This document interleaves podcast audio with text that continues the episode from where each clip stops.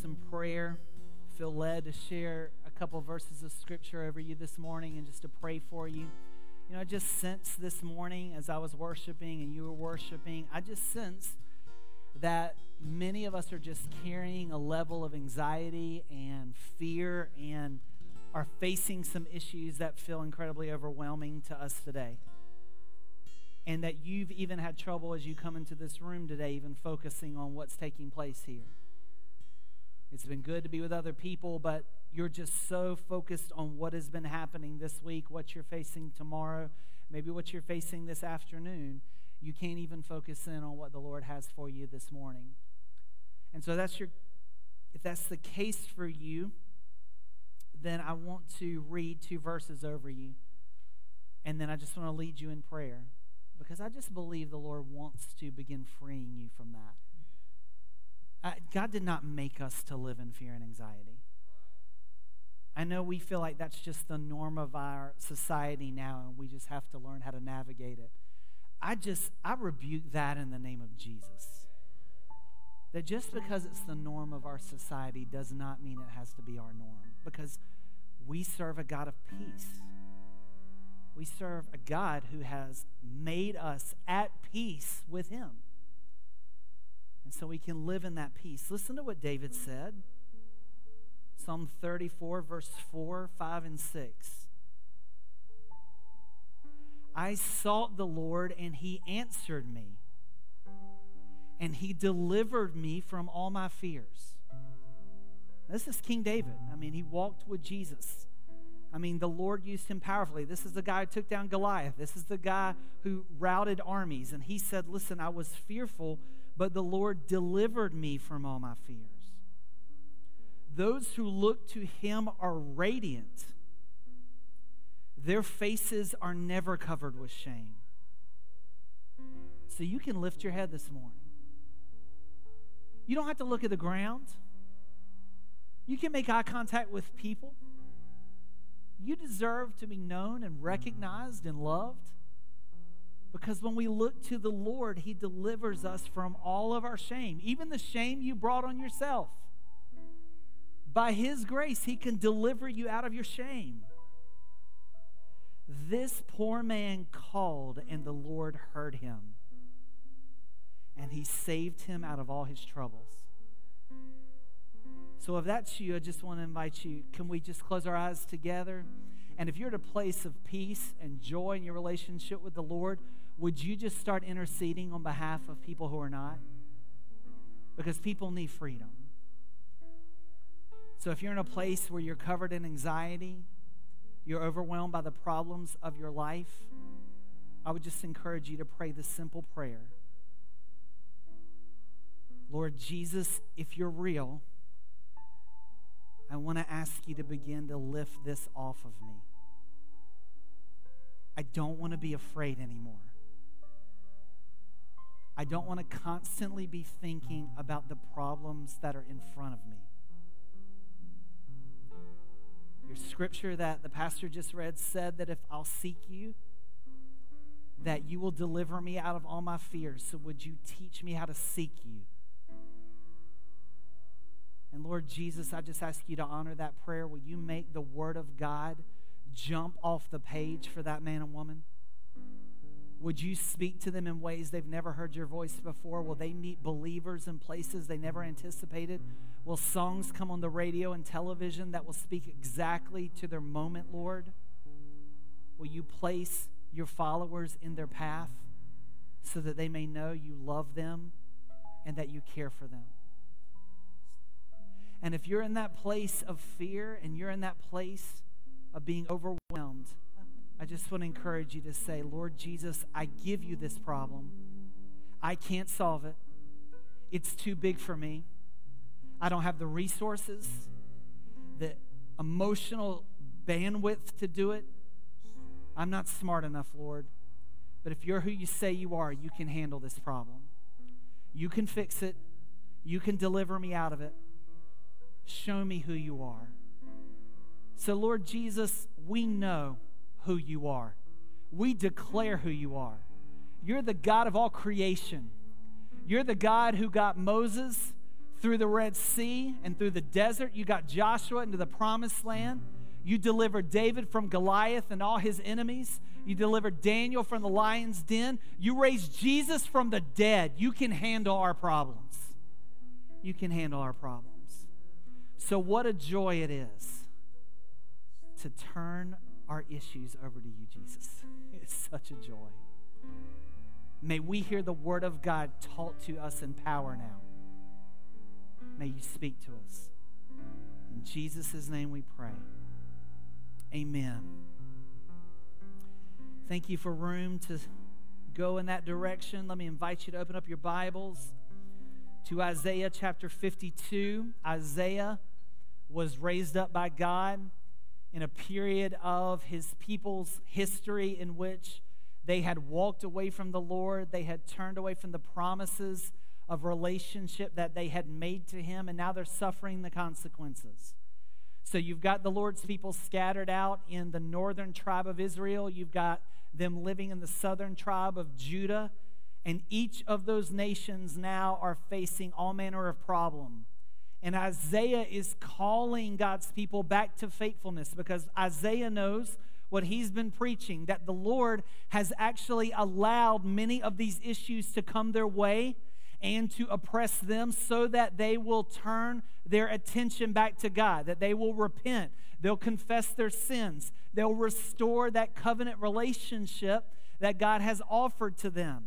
And Isaiah calls to them. And so if you read these chapters, what you'll find is over five decades, five decades that this prophet ministered to Israel and Judah.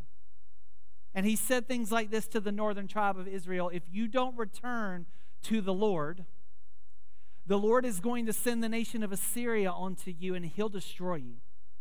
And he will toss you from your land. And that's exactly what happened 721 BC. You can check it in the history books.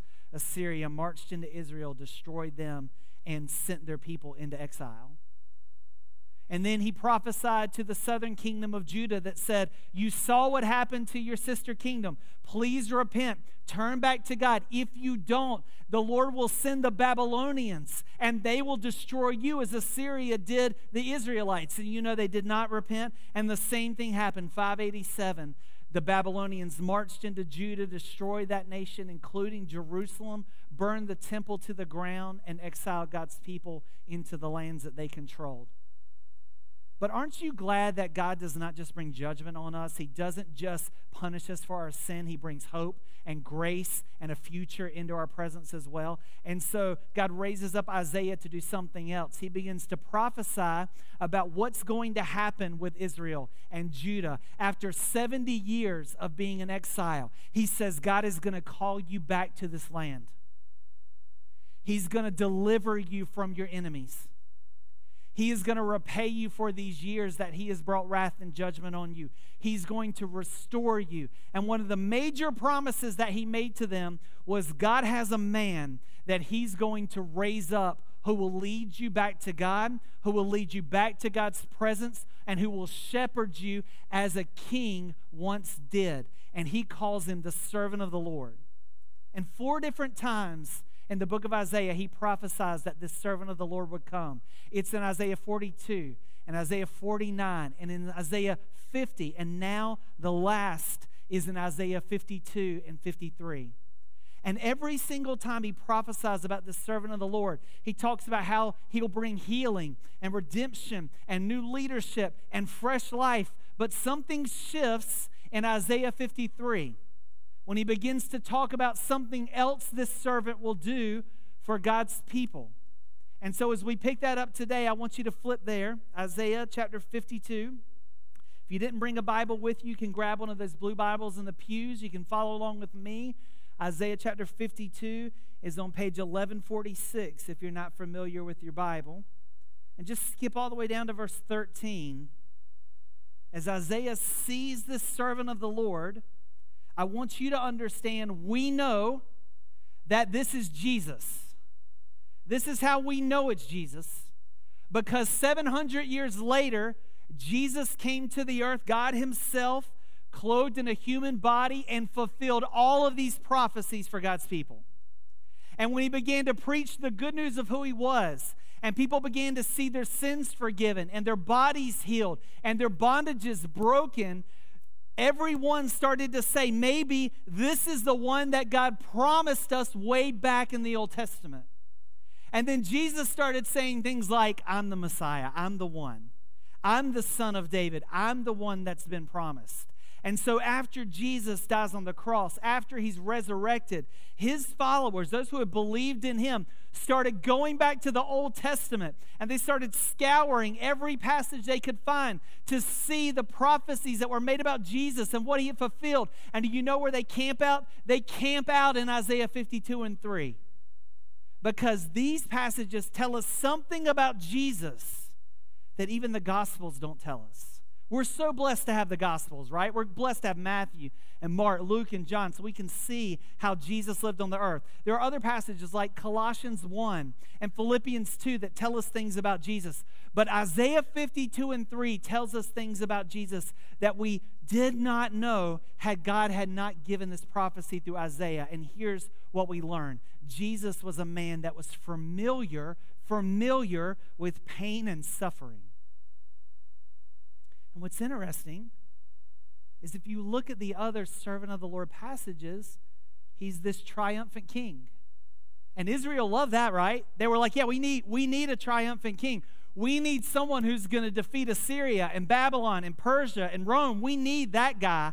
But then all of a sudden this fourth passage starts to talk about how he'll suffer and be broken. And the Israelites are like, I don't understand that. What I don't want a king like that. I want a king who's a conqueror. And do you know that this caused the Jews to stumble for hundreds of years because they were asking, is that, is that really talking about the Messiah?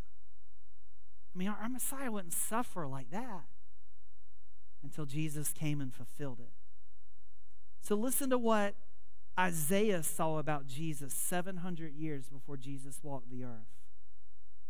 Isaiah 52, verse 13.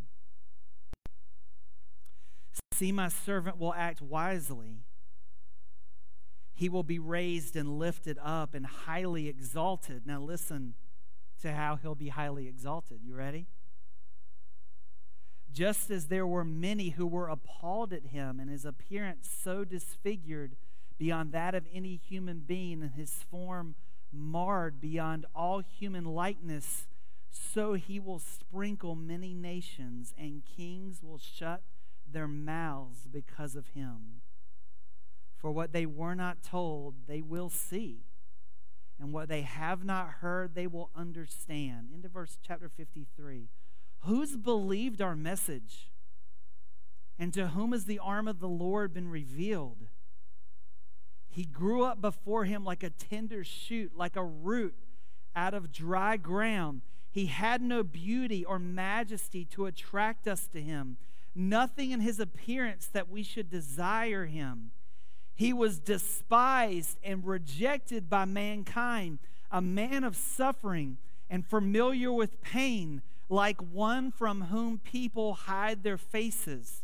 He was despised, and we held him in low esteem.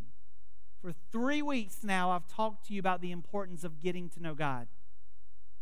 How God has moved heaven and earth so that we can know him how he wove his presence into creation, even into our own bodies, so that we could understand there's a God who's out there and we should seek him and we should worship him. He's worthy of our worship. And then we talked about how Jesus was an even better revelation because God himself took on flesh and lived among us and showed us a life that could fully please God and be about God's purposes. But I understand for some of us what's difficult for us when it comes to thinking about getting to know Jesus or getting to know the Lord is sometimes we struggle with whether or not God can actually understand what we're going through.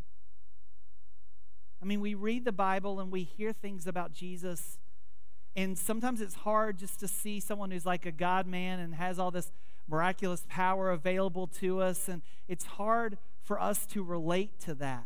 We need to kind of bask in Isaiah 52 and 53 because it tells us something about Jesus that I think we take for granted. Did you know that Jesus was not outwardly handsome? Did you know that his physical appearance in the world was not something that drew people to him? That we value that so much in our culture, right? The way that we look. We make sure that when we're on Facebook, we take the picture from the exact right angle. Don't act like you don't. You take it from the exact right angle, and 32 pictures later, you got that perfect angle. And then you push that filter. Don't act like you don't. You push that filter on your phone to make sure you're bright eyed and bushy tailed or whatever it needs to be, right? But Jesus was not like that. In fact, it says that his physical appearance was completely different than that. You know, we, we do a disservice because uh, we have this, we live this in this great age where we've tried to put the gospels and things like that into, into motion picture and video forms so that we can kind of make the gospels come alive. Remember the Passion of Christ years ago? John and I were talking about that this morning. Remember Passion of the Christ? Jim, uh, Jim Caviezel did that one. And then it was like um, Jesus of Nazareth back in the 80s. Okay, some of y'all weren't born in the 80s. That's okay. But it was like Jesus of Nazareth, and he was this European with this long flowing hair, and just kind of waved across the, you know, you know, it was. And you know, and the new thing is the chosen, right? Which has just been amazing. It's been great. But do you know what they all have in common? They all have this really handsome guy playing Jesus. I mean, he's just really handsome. And I understand what we're doing because I know that from the majority of us, we come to these things knowing these are not perfect portrayals of Scripture. These are just the best job we can do. But I just want you to understand something. Jesus physically did not look like those men looked in those movies. And why is that important for us? Because I just want you to understand there are many of you that you're not physically impressive either. In fact, that may have been the hardship of your life for a long time. Maybe people picked on you as you were growing up because you weren't tall or you weren't skinny or you weren't athletic or you couldn't walk without tripping yourself. That's kind of my club. I'm the most uncoordinated person I know. It's amazing I haven't killed myself on these steps all these years going up and down. But some of you have been rejected simply because of how you look.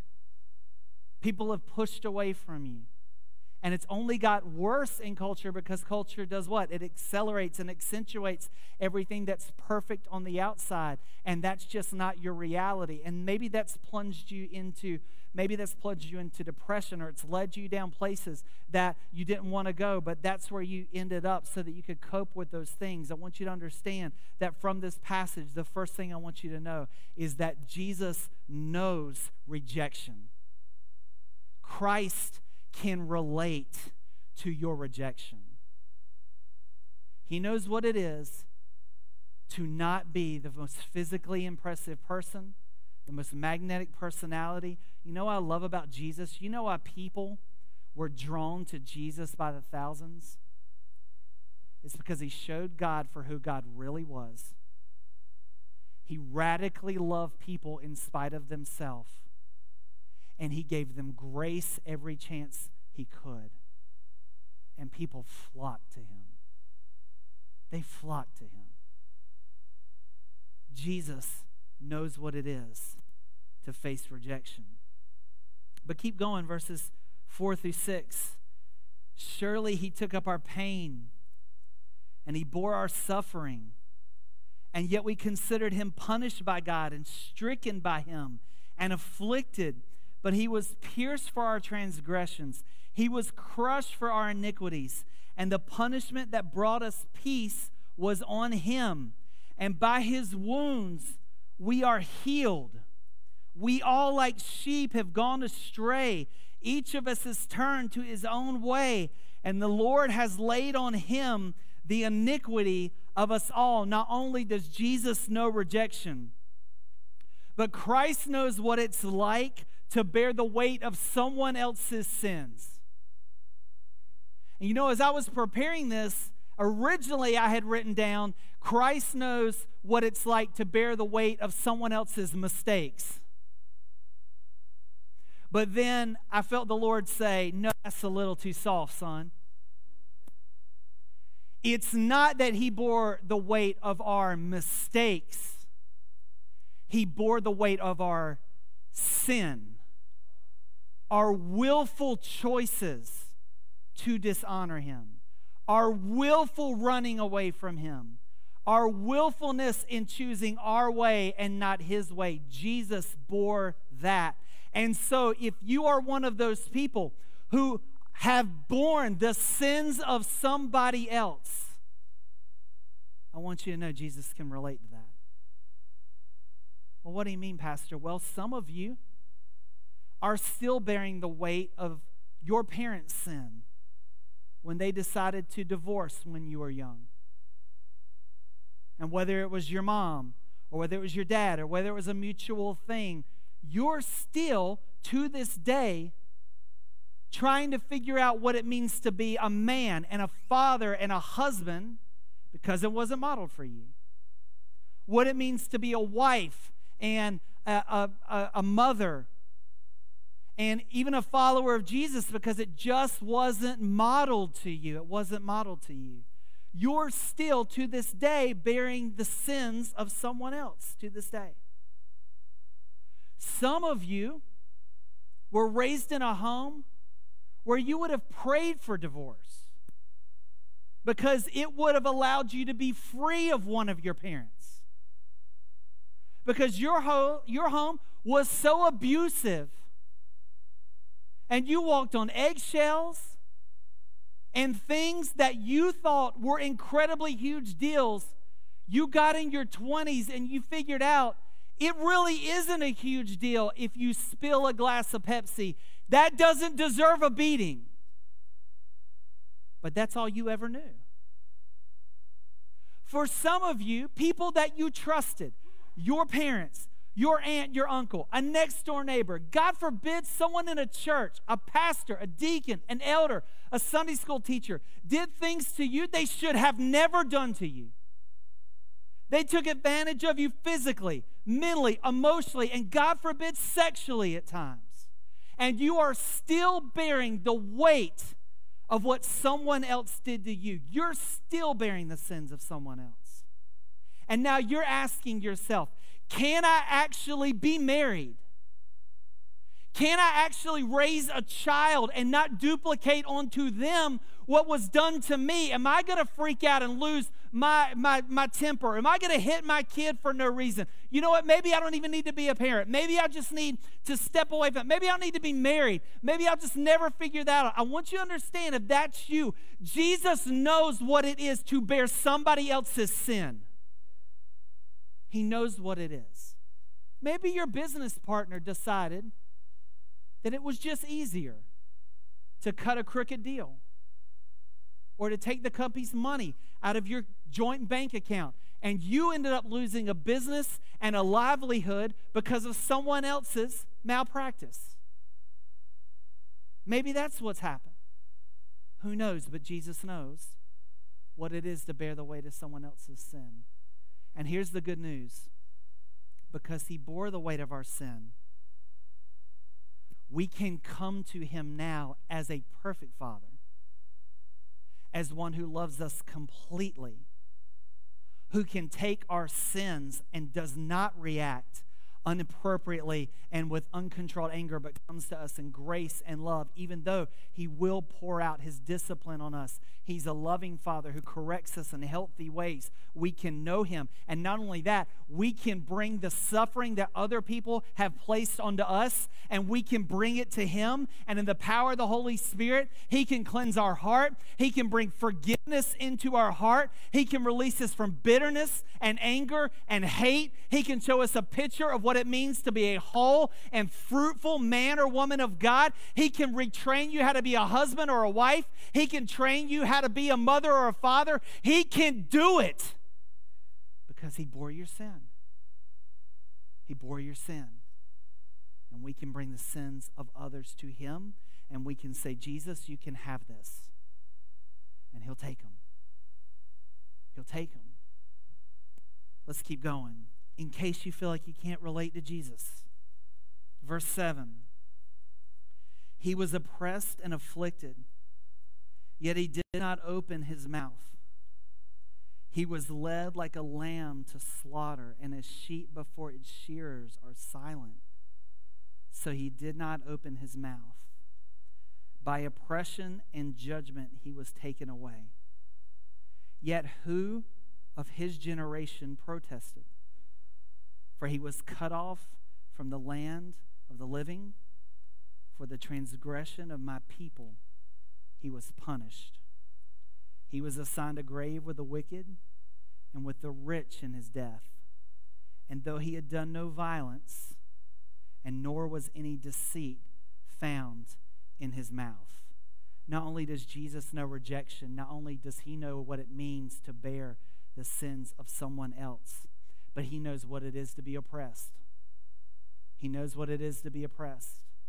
You know, listen, history is littered with story after story of individuals impre- uh, oppressing other individuals, of people groups oppressing other people groups, of nations oppressing other nations. Whether you go all the way back to slavery from Africa into the United States, what resulted of that in our culture, racism that came for that, those kind of different things. Whether you go back to World War II, where Jews were slaughtered, six million Jews in the course of about six years that's oppression. When you go into different places in our world now, some of you came from countries to this country. You're in the United States right now because someone took over your nation. Some dictator walked in. They took an incredibly powerful nation, a wealthy nation. They ran it into the ground. They sent inflation through the roof. They had groceries that spiked, healthcare spiked, a military coup, whatever it is, and you fled that nation to come here so you could survive. It wasn't just about a job, it was about you and your family surviving, and you're still licking the wounds of oppression in your life. The only freedom from oppression, listen to me, the only freedom from oppression is forgiveness. It's the only road. It is the only way that we can handle oppression over the long term is looking at what Jesus took for us. And no matter how you've been oppressed, I'm not a man who's ever been oppressed, I can tell you that. But no matter how you've been oppressed, I'll tell you this Jesus was more unjustly oppressed. How do you know that? Because Jesus was perfect. Jesus was perfect. He never one time sinned against God. He never one time sinned against another human being. He never one time did something that was worthy of someone punishing him or pushing back on him. And he took those punishments anyway. He understood what oppression was. He understood what the religious leaders of his day did to him, where they should have been falling on their feet and worshiping him. And then one of the most troubling passages in all the Gospels, it says the religious leaders plotted to kill Jesus plotted to kill Jesus. And that's what they did. That's oppression. That's oppression for when Jesus stood before Pontius Pilate and Pontius Pilate examined him and said, as the Roman leader, as the Roman governor in that area, I have no charge to bring against him. What should I do with him? What did the crowd say? Crucify him. That wasn't fair. That wasn't unjust. That was unjust. Jesus bore that for you and me. So if you've ever suffered oppression, listen, Jesus can he can relate to that. Whether it's as small as your boss not allowing you to climb the ladder in your office, all the way down to a culture that's oppressed you in some form or fashion, Jesus can relate to you. He can relate to you. But let's keep going. Not through yet. Almost through, but not through yet.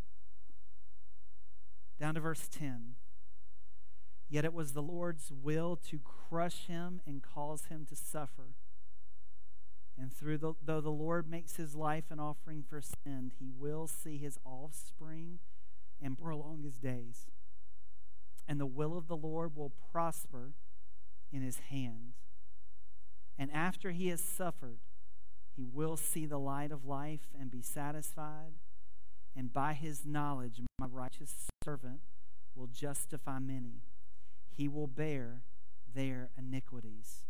Not only does Christ understand rejection and bearing sins for other people and oppression, Christ knows what it's like to suffer for doing the will of God. We have missionaries in our room today. They've gone to places where every single day men and women suffer to do the will of God. I've had a, a, a, good opportunity to get to know some of our Indian families in our Sunday school. It's been good to get to know them. We were talking about persecution the other day, and we were saying how in America, you know, persecution right now is I'm going to talk bad about you, or I'm going to trash you out on Facebook, or I'm going to potentially take some of your rights away. Um, that that is difficulty, but brothers and sisters, that's not persecution. Persecution is when you confess the name of Jesus and it means your life is on the line. When people come into your home and take everything you own because, simply because, only because you confess the name of Jesus. That's persecution. When I was in India, I met a pastor who, when I met him, had a hearing loss in his right ear. And when we talked to him, how did that happen? He said, Well, because a man in my village stuck a gun through my window to kill me in the middle of the night. And he shot point blank and he missed. It went right into my pillow because Jesus said, Nope. Listen, that's persecution. That's persecution. Jesus understands what it's like to stand and do the will of God and to suffer for it. And I just want to encourage you because I've talked to some of you. Some of you have a chance of losing your job because you're trying to make a stand for Jesus. Some of you are changing occupations because you know it's impossible for you in your current field to be able to openly be who you desire to be as a follower of Jesus. It's costing you things you've poured education into for three decades, but now you've got to lay that at Jesus' feet. Young people, the reason I want you to learn to fall in love with Jesus while you're this age, it's not going to get easier to follow Jesus. It's going to get harder. Learn to love him now. Learn how to not compromise on the will of God now. Learn to take the hits when someone makes fun of you because you take your Bible to school or because you pray before a meal or because you go to church or because you won't cuss like the rest of your teammates will. Learn to take those hits now because it will prepare you for what God has for you. And you'll see Jesus exalt you to places that no man can. If you suffer to do the will of God, know you're in good company. And the last thing is this verse 12. Therefore, I will give him a portion among the great, and he will divide the spoils with the strong. Because he poured out his life unto death and was numbered with the transgressors. For he bore the sins of many and made intercession for the transgressors. Listen, last thing Christ knows the blessing of God. He understood what it was like to persevere in all of that all the rejection, all the oppression, all the bearing of other people's sins, all the suffering to do the will of God, Jesus persevered and God poured out his blessing on him. He not just allowed Jesus to die on the cross, he was resurrected from the dead. That was God's blessing over him for his perfect life, his complete obedience. God raises him from the dead. We're going to celebrate that next week on Easter. How exciting. And because of what Jesus did, we can be resurrected too. Listen, I don't know what you're facing, I don't know what you've been through. I have never seen your history, I don't read your notes, but I do know this Jesus does know, and he can relate to it. And I would encourage you, he's better than any counselor. He's better than any friend. He can understand what you're dealing with, and He wants to know you. He wants to know you. It doesn't mean it's going to change overnight, but I would rather do like we did this morning and start giving it to Jesus and letting Him lift it off of us. That would be worth it. That would be worth it. So, our praise team is going to come. They're going to lead us in a final song. And this is a chance. Maybe you need someone to pray with you. Maybe you're so overwhelmed this morning, you're thinking, I would just like someone to pray with me. You can come to the altar and pray. Our elders and their wives are be around to pray with you. Maybe you just want to lean over to the person beside you and say, Would you pray with me this morning? You don't have to have the words, just pray blessing over them in the name of Jesus. However, God leads you. Or maybe you want to respond to the good news that Jesus bore your sin. He bore your choices, and you can be free. You can be forgiven. His grace is sufficient for you. Let's stand together and respond.